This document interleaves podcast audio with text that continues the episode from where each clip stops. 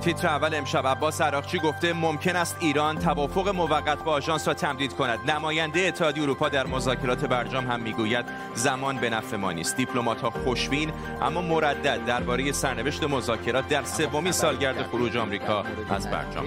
واکنش‌های گسترده به قتل یک جوان همجنسگرا در ایران به دست اعضای خانواده‌اش. گزارش‌های ضد و نقیض از دستگیری سه نفر به اتهام قتل علی فاضلی منفرد و تکای بزرگی از یک موشک چینی در راه جو زمین. نگرانی ها از خرابی های احتمالی در صورت برخورد با مناطق مسکونی. به تیتر اول خوش آمدید.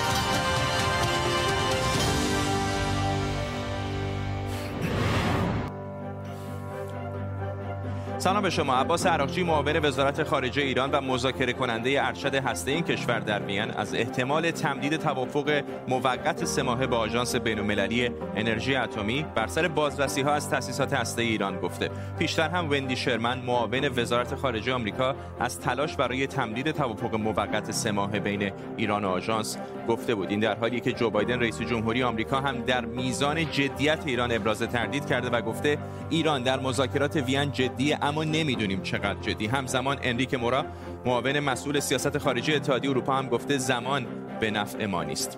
در طول برنامه تیمی از کارشناسان و خبرنگاران برای بررسی بیشتر این خبر و خبرهای دیگر ما رو همراهی می‌کنند پیش از همه بریم به محل مذاکرات. همکارم احمد سمدی از وین با ماست. احمد در وین در محل مذاکرات چه میگذره؟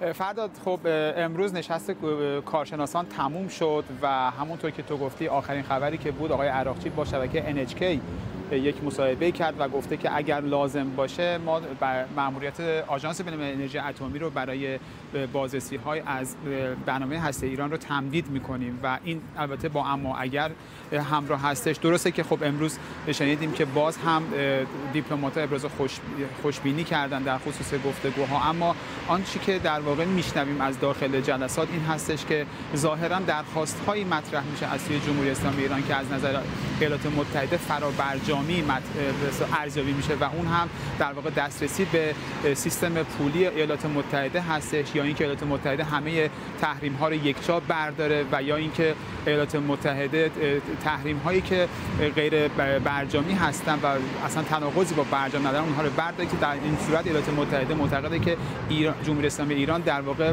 اگر اصرار بکنه بر این موضع خودش در واقع این هستش که نمی‌خواد که در مدت کنونی و حتی پیش از انتخابات ایران در خرداد اون رو این تحریم ها رو برداره و به نظر میاد که اگر چنین اصراری از سوی مقامات باشه این رو به بعد از انتخابات موکول خواهد کرد و شاید در دولت جدید که مد نظر جمهوری اسلامی ایران و رهبر نظام هست انجام بشه. اما موضوعی که مطرح هست حالا پیش از اینکه در واقع یک گفتگوهای فنی باشه یک دعوای هم هست ظاهرا بین ایالات متحده و روسیه و این رو میشه از توییت هایی که آقای میخائیل اولیانوف نماینده روسیه در وین داره می‌زنه اون هم میشه دید که از دیروز داره مدام توییت هایی می‌زنه مثلا خروج ایالات متحده از برجام یک شکست مفتزهانه بود یا اینکه امروز گفتش که پیش از هر چیزی ایالات متحده اول باید بیاد به برجام منطبق بشه و با قطعنامه 2231 که سازمان شورای امنیت رو بپذیره و بعد از اون باید بیاد بشنه راجع به برجام صحبت کنه. اینها مجموعه اخباری هستش که حالا میشنویم و باید ببینیم که فردا و روزهای آینده که تمدید شده چه اخباری از همین هتل پشت سر من بیرون خواهد اومد. ممنونم. از تو احمد صمدی خبرنگار ما از روبروی گرند هتل محل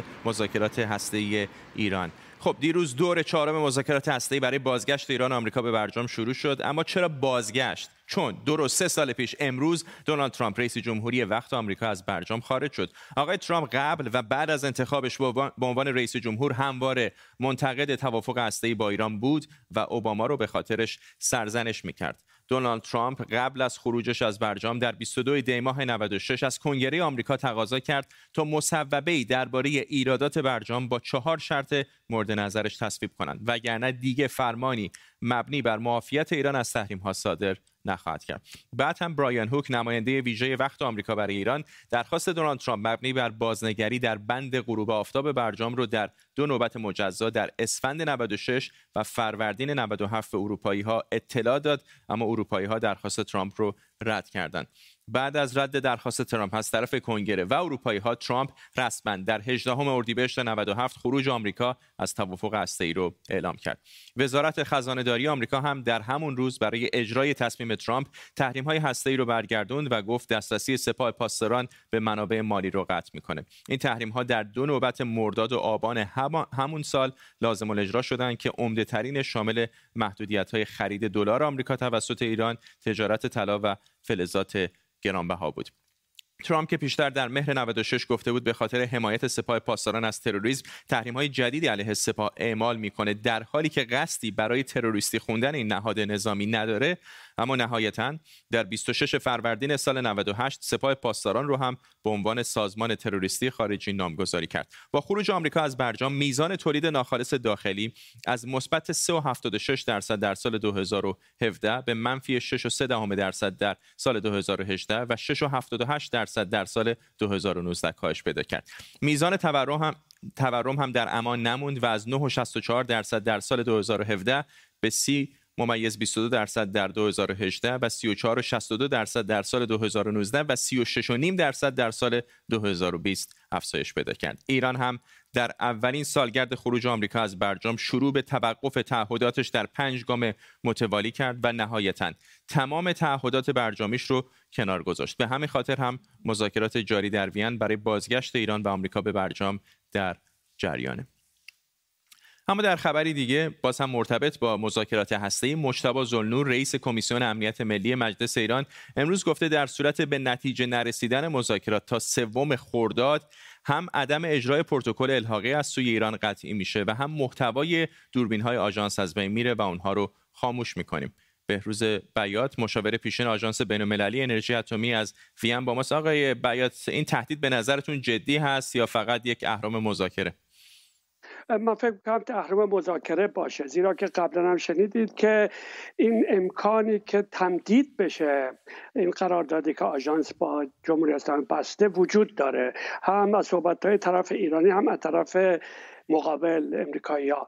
از این لحاظ من فکر می‌کنم در جهت سیاستیه که بخشی از جمهوری اسلامی هسته سخت قدرتش اخیرا به کار برده که از برنامه هستی به عنوان یک وسیله تهدید تلویحی استفاده بکنه و این ازامه پیدا کرده. اما من فکر نمی کنم. از اونجایی که نشانه وجود داره که به نظر میاد توافقایی دارن نزدیک میشن اقلا به توافق من بعید می‌دانم به خاطر این به خاطر این موضوع جلوگیری از نظارت آژانس. در واقع یعنی به کلی جلوگیری کردن از نظارت آژانس. من بعید می‌دانم که به هم بزنن. زیرا که چون این کاری معنیش این است که نظارت آژانس به کلی از بین برود و این بسیار برای پیشرفت توافقات بسیار مضر مگر اینکه رژیم جمهوری اسلامی واقعا تصمیم گرفته باشد که اصولا وارد توافقی نشه. ممنونم از شما. بهروز بیات مشاور پیشین آژانس بین المللی انرژی اتمی از وین با ما. علی فاضلی منفرد جوان همجنسگرای 20 ساله‌ای که به دست سه مرد خانوادهش به قتل رسیده. گفته شده این قتل زمانی اتفاق افتاده که به کارت معافیت سربازی علی با ذکر هویت جنسیش به عنوان دلیل معافیت به دست مردان خانوادهش رسیده. گزارش های ضد و نقیزی از بازداشت سه نفر به اتهام قتل او در اهواز منتشر شده. شادی امین پژوهشگر و مدیر شبکه شش رنگ از لندن با ماست. خانم امین بسیار تکان دهنده است. خیلی اوقات بر جمهوری اسلامی آدم نقد می‌کنه ولی در بخش فرهنگی و در خود ایران هم اتفاقاتی میفته که واقعا برای همه جهان تکان دهنده است. دقیقا همینطوری که گفتین فرداد عزیز بحث بر سر اینه که من فکر می‌کنم با وجود اینکه قاتلین خانواده علیرضا بودند اما جمهوری اسلامی در رابطه با این قتل مسئول هست. دلیلش هم قوانینیه که در جامعه ایران در رابطه با همجنسگرایی وجود داره. دلیلش نبود قوانین حمایتی در رابطه با این بچه هاست دلیلش سانسور وسیع حکومتی است. در رابطه با اطلاع رسانی در مورد اینکه این موضوع حق طبیعی آدم هاست اینکه حق شهروندیشون باید به رسمیت شناخته بشه. دلیل دیگری که جمهوری اسلامی مسئول این قتل هست نفرت پراکنی وسیعی که در این سالها از سوی تمامی مسئولین دولتی حول موضوع همجنسگرایی صورت گرفته و باعث شده که جامعه در این توهم به سر ببره که اگر فرزندش همجنسگرای زن یا مرد بود دختر یا پسرش لزبیان یا گی بود این باعث ریختن آبروش میشه و شرم داشته باشه از این. بس که اگه اجازه بدین در ادامه به موضوع کارت سر... معافیت سربازی هم اشاره بکنم. در, در ایران معافیت سربازی برای افراد همجنسگرای قانونی هست. آنچه که در قانون مجازات اسلامی جرم انگاری شده. رابطه دو فرد همجنس بالغ هستش. متاسفانه که از 74 ضرب شلاق تا اعدام رو در بر می‌گیره. هم برای همجنسگران زن و هم برای همجنسگران مرد. و این موضوع باعث میشه که بچه هیچ حمایت قانونی نداشته باشن. در هنگام معافیت به دلیل صرفا گرایش جنسی می‌خونیم که طبق بخش پنج در واقع بند هفت قانونیت قانون معافیت از سربازی هستش که در اونجا گفته میشه. کجگویی هایی که مقایر شونات اجتماعی و نظامی هستن از جمله انحرافات جنسی و هموسکسوالیتی که خود این موضوع به نظر ما باید از روی کارت های معافیت برداشته بشه. می‌بینیم چه خطراتی می‌تونه در, در مقابل بچه ها قرار بگیره و خواست ما این هستش که درج دلیل معافیت از روی این کارت ها در مورد همجنسگران مرد حذف بشه. ممنونم. شادی امین پژوهشگر و مدیر شبکه شش رنگ. چطور ممکنه دو مکانی که فقط سه کیلومتر با هم فاصله دارن 21 ساعت اختلاف زمانی داشته باشن؟ پرده یخی چیه و چه ربطی به آمریکا و روسیه داره؟ امشب جزایری که به جزیره دیروز و جزیره فردا هم معروفن رو زیر ذره می‌بریم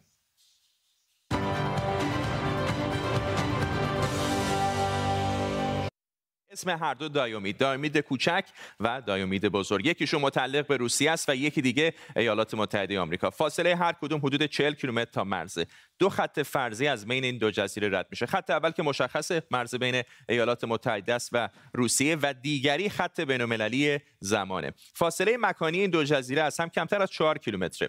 ساعت دوازده ظهر پنجشنبه در دایومید کوچک میشه. ساعت 9 صبح روز جمعه در امید بزرگ. یعنی 21 ساعت اختلاف زمانی. یکم عجیبه. این به خاطر همون خط بین‌المللی زمانه. خطی فرضی روی سطح کره زمین که از میانه اقیانوس آرام رد میشه و کشتی ها و هواپیماها با گذر از این خط تاریخ روزی که تو اون هستن رو عوض می‌کنن. هنگام عبور از این خط از غرب به شرق باید یک روز به تقویم اضافه کرد و برعکس.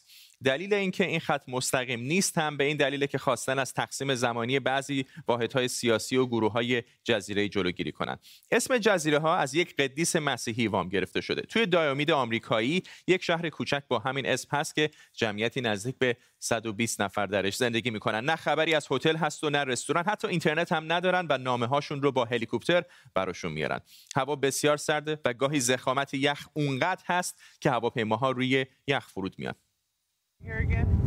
Go measure the ice thickness. So the, for the planes?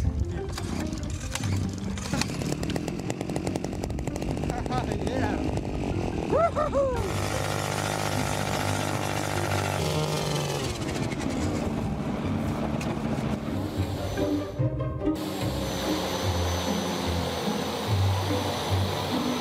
اما کسی در جزیره دایمید بزرگ زندگی نمی‌کنه. در واقع در دوران جنگ جهانی دوم شوروی سابق ساکنان بومی رو از جزیره بیرون کرد و اینجا به پایگاه نظامی تبدیل شد که تا پایان جنگ سرد هم برقرار بود. جنگ سرد البته تموم شده و الان فقط مرزبانان روس اونجا هستن.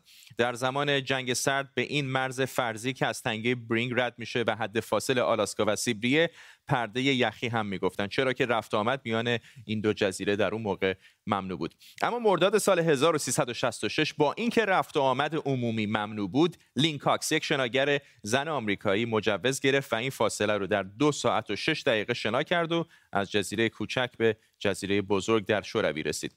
لینکاکس بعد از 48 سال طلسم مرز رو شکست و همونطور که می‌خواست نشون داد همسایگی نه در مسکو و واشنگتن که در روابط میان آلاسکا و سیبری تعریف میشه. چند ماه بعد هم در جلسه امضای پیمان منع موشک‌های هسته‌ای میانبرد میخائیل گورباچوف و رونالد ریگان رؤسای جمهور وقت شوروی سابق و آمریکا از حرکت سمبولیک لینکاکس تقدیر کردند. پیمان منع موشک‌های هسته‌ای میانبرد البته بعد از خروج ترامپ و بعد روسیه ملغا شده و روابط روسیه و آمریکا هم مدت هاست که تیره و تاره. در دوره بایدن هم فعلا خبری از ترمیم این روابط نیست و حتی شرایط تا حدودی هم بدتر شده. شاید اگر یک شناگر دیگه دوباره در یک حرکت نمادین فاصله 3 4 کیلومتری این دو جزیره رو طی کنه و از جزیره دیروز به جزیره فردا بره یعنی از مرز آمریکا رد شه و به روسیه برسه شاید یخ روابط آمریکا و روسیه هم کمی آب بشه.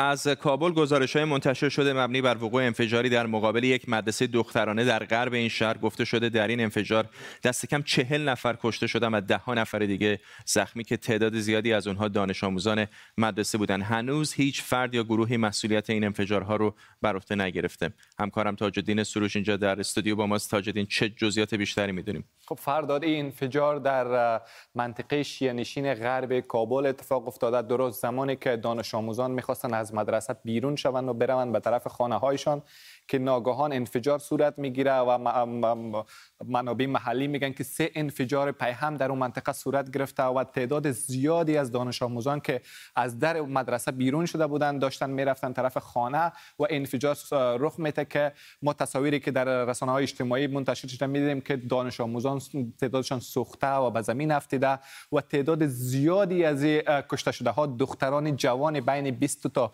سنین 20 تا 23 سال هستند که روانه خانهشان بودن که در این انفجار جان دادن. تصاویری که منتشر شده تعداد زیادی از زخمی ها وضعیتشان خوب نیست و به بیمارستان ها منتقل شده. طالبا هم گفته کار ما نیست.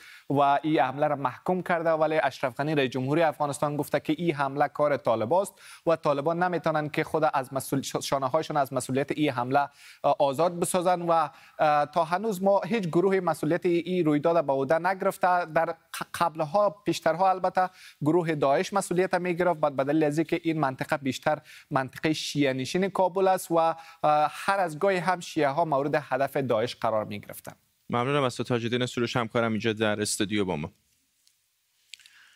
اگر بهتون بگن چند تا روزنامه غیر فارسی زبان رو نام ببرید احتمالا یکیشون گاردینه که حالا دویست ساله شده. این روزنامه به مناسبت دویستمین سالگردش بعضی از مهمترین اشتباهاتی که در این دوران داشته رو منتشر کرده.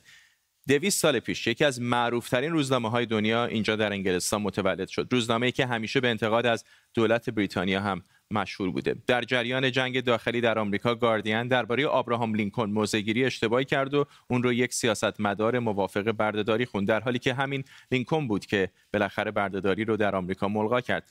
اما این تنها اشتباه بزرگ گاردین نبود. روزنامه گاردین اخیرا به مناسبت دویستمین سالگیش به بعضی از مهمترین اشتباهات خودش اشاره کرده. مثلا غرق شدن تایتانیک که به مرگ 1500 نفر از مسافران و خدمه این کشتی در سال 1912 منجر شد. اما این فاجعه در این روزنامه به عنوان یک خبر کم اهمیت و به صورت مختصر در صفحه نهم منعکس شده بود. بعضی وقتها هم خود گردانندگان روزنامه مجبور شدن به خبرنگارا و روزنامه نگاراشون هشدار بدن که مراقب لحنشون درباره یهودی ها و اسرائیل باشن وگرنه ممکنه به یهودی ستیزی متهم بشن. روزنامه گاردین به خاطر درگیر شدن در یک ماجرای دیگه هم خیلی سر و صدا کرده و اون انتشار اطلاعاتی بود که ویکیلیکس همزمان در اختیار این روزنامه و چند روزنامه دیگه گذاشته بود. امید معماریان روزنامه نگار از نیویورک با ماساق معماریان خیلی اقدام بالغی هستش که روزنامه میاد و اشتباهات تاریخی خودش رو در 200 سال گذشته منتشر می‌کنه. ولی گاردین که حالا یکی از بهترین روزنامه های دنیا هست استثنا نیست. همه ما روزنامه نگاران در کارمون اشتباهاتی داشتیم. چه میشه کرد که این اشتباهات رو به حداقل رسوند و چه میشه کرد که با مخاطب یا خواننده یا شنونده سریع و رو راست بود که این اشتباهات موقعی که پیش میاد بدونن که سیستماتیک نیست؟ به نظرم همینطور هستش و مهمترین مسئله این هستش که به هر حال مسئولان رسانه ها توضیح بدن به مخاطبان خودشون که روند کاریشون چی هست و اینکه اشتباه کردن یک مسئله هستش که پیش میاد. فقط مسئله که وجود داره این هست که بتونن که با مخاطبشون صادق باشن و بگن که اشتباه کردن و نه تنها با مخاطب صادق باشن بلکه با خبرنگاران و مجموعه که دارن کار می‌کنن. به هر حال بهشون این چشمانداز رو بدن که به حال چجوری مسائل رو ببینن. در این گزارشی که روزنامه گاردین چاپ کرده نکات خیلی جالبی وجود داره از جمله اینکه گفته که در خطاهایی که داشتن عمده این خطاها نه در بخش خبریشون بوده بلکه در بخش نظر و سرمقالهشون بوده. و جایی که روزنامه نظر خودش در خصوص وقایع مهم روز منتشر می‌کنه. من این مسئله برای این سنتی است در ایران نداریم و روزنامه به خاطر سرمقاله هاشون شناخته شده نیستن و در واقع این چیزی هستش که روزنامه خواسته توضیح بده که نه تنها مخاطب بلکه به خبرنگارای خودشون و مخاطبای خودشون که در واقع این مسئله مهمی هستش که ما به, مسائل خبری به تاریخی نگاه کنیم خیلی درگیر مسائل روزمره نشیم و بتونیم تحولات رو در یک مجموعه بزرگتر رصد بکنیم. به از این جهت مسئله خیلی مهمی هست و نشون میده مسئولیت پذیری روزنامه رو. بر البته برای خوانندگانی که ممکن است که مثلا در سالهای اخیر مخاطب رسانه باشن این روند تاریخی رو ببینن که مثلا از وقتی که شروع کرده به کار 200 سال قبل از کجا از نظر سیاسی در چه جایی بوده بعد از نظر ارزشهایی که حمایت می‌کرده به کجا رفته و این سیر تغییر تحولش رو ببینن و ببینن که به هر حال مجموعه چیزایی که مجموعه کاری که کرده در عرصه رسانه ای با این که به حال با خطاهای خطاهای همراه بوده ولی در مجموع یک کارنامه صادقانه داشته و در هر دوره‌ای به این مشکلات اشاره کرده و در واقع الان هم داره همین کارو می‌کنه و با مخاطب خودش صادقانه برخورد می‌کنه و به نظر من از این جهت سنت خیلی خوبی هست. ممنونم از شما. امید معماریان روزنامه نگار از نیویورک با ما. اما از خبرهای کره زمین بریم به حدود 312 میلیون کیلومتر دورتر از اینجا یعنی مریخ. تصاویری که تا لحظات دیگر می‌بینید مربوط به هلیکوپتر ناسا به نام نبوغه که برای پنجمین بار موفق شده بر فراز مریخ پرواز کنه. ناسا این اتفاق رو تاریخی نامیده برای اینکه اولین باره که انسان تونسته یک وسیله نقلیه موتوری رو در یک سیاره دیگه بجز زمین به پرواز در بیاره. و کنترل پرواز هم از روی خود مریخ انجام بشه. هلیکوپتر نبوغ در هفته های گذشته به سطح مریخ رسیده و با انجام این پرواز موفق شده. در پنجمین پروازش به ارتفاع ده متری برسه و حالا در یک میدان هوایی تازه در مریخ قرار داره. در خبری دیگر باز هم مرتبط با فضا اما این بار نزدیکتر به زمین تا حالا فیلم های علمی تخیلی می ساختن که مثلا یک سیاره یا شهاب سنگ قراره به زمین برخورد کنه و بعد ابرقهرمان داستان میاد و همه رو نجات میده. حالا اما امروز و فردا هم خیلی ها نگرانن که قطعات بزرگی از موشک چینی لانگ مارچ 5 بی از جو زمین عبور کنه و یک جایی در این کره خاکی برخورد کنه. این همون موشکیه که بخش اصلی ایستگاه فضایی در ایستگاه فضایی در حال ساخت چین رو به فضا برده. مهدی سارمی فرد روزنامه نگار علم و تکنولوژی از کانادا با مساق سارمی فرد حرف از این هستش که قطعات خیلی بزرگی است. اینطوری نیستش که الزامن در هوا نابود بشه و ممکنه واقعا به زمین برخورد بکنه. چقدر این نگرانی ها جدی است؟ چقدر می‌تونه خرابی به بار بیاره؟ بله.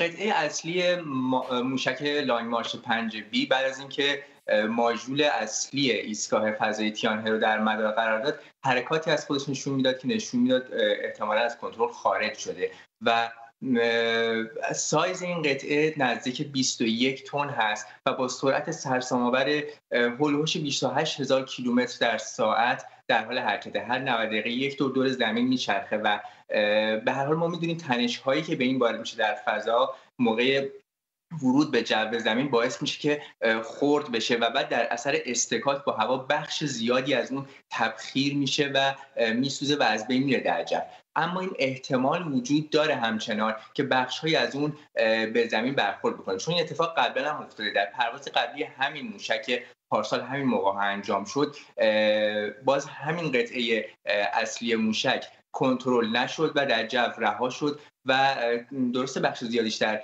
آسمون سوخت. اما یه شلنگ بزرگ دوازده متری از اون سقوط کرد و نزدیک دهکده در ساحل آج افتاد.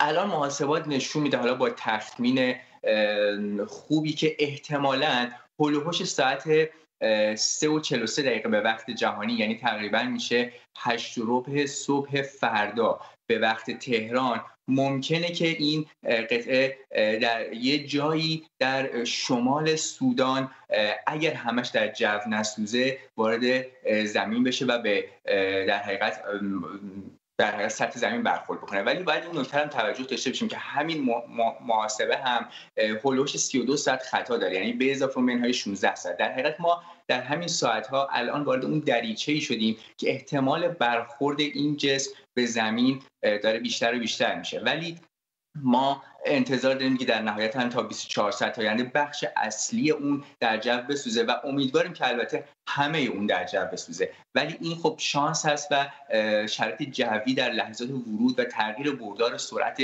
جسم هست که معین می‌کنه که آیا همش در جو میسوزه یا این احتمال خطر وجود داره که بخشی از اون وارد زمین بشه. با این حال باز بخش زیادی از زمین رو هم آب فرا گرفته و اینکه همه قطعات اون در حقیقت به منطقه شهری و مسکونی بخوره خیلی احتمال کمتریه ولی همچنان احتمال وجود داره. ممنونم از شما. البته شانسی که ما داریم موقع دیدی خورد تو سر ما. ممنونم از شما. مهدی سارمی فرد روزنامه‌نگار علم و تکنولوژی از کانادا. با ما ببینیم در ساعت‌های پیش رو چه اتفاقی خواهد افتاد. ممنونم از شما. به این ترتیب ما هم می‌رسیم به پایان تیتر اول امشب. اشاره بکنم که این برنامه رو کمی دیرتر می‌تونید در سایت یوتیوب هم دنبال بکنید. زینویس فارسی و چند زبان دیگر هم در همین سایت در دسترس شماست. تا برنامه بعدی ساعت 8 شب وقت تهران بدرود.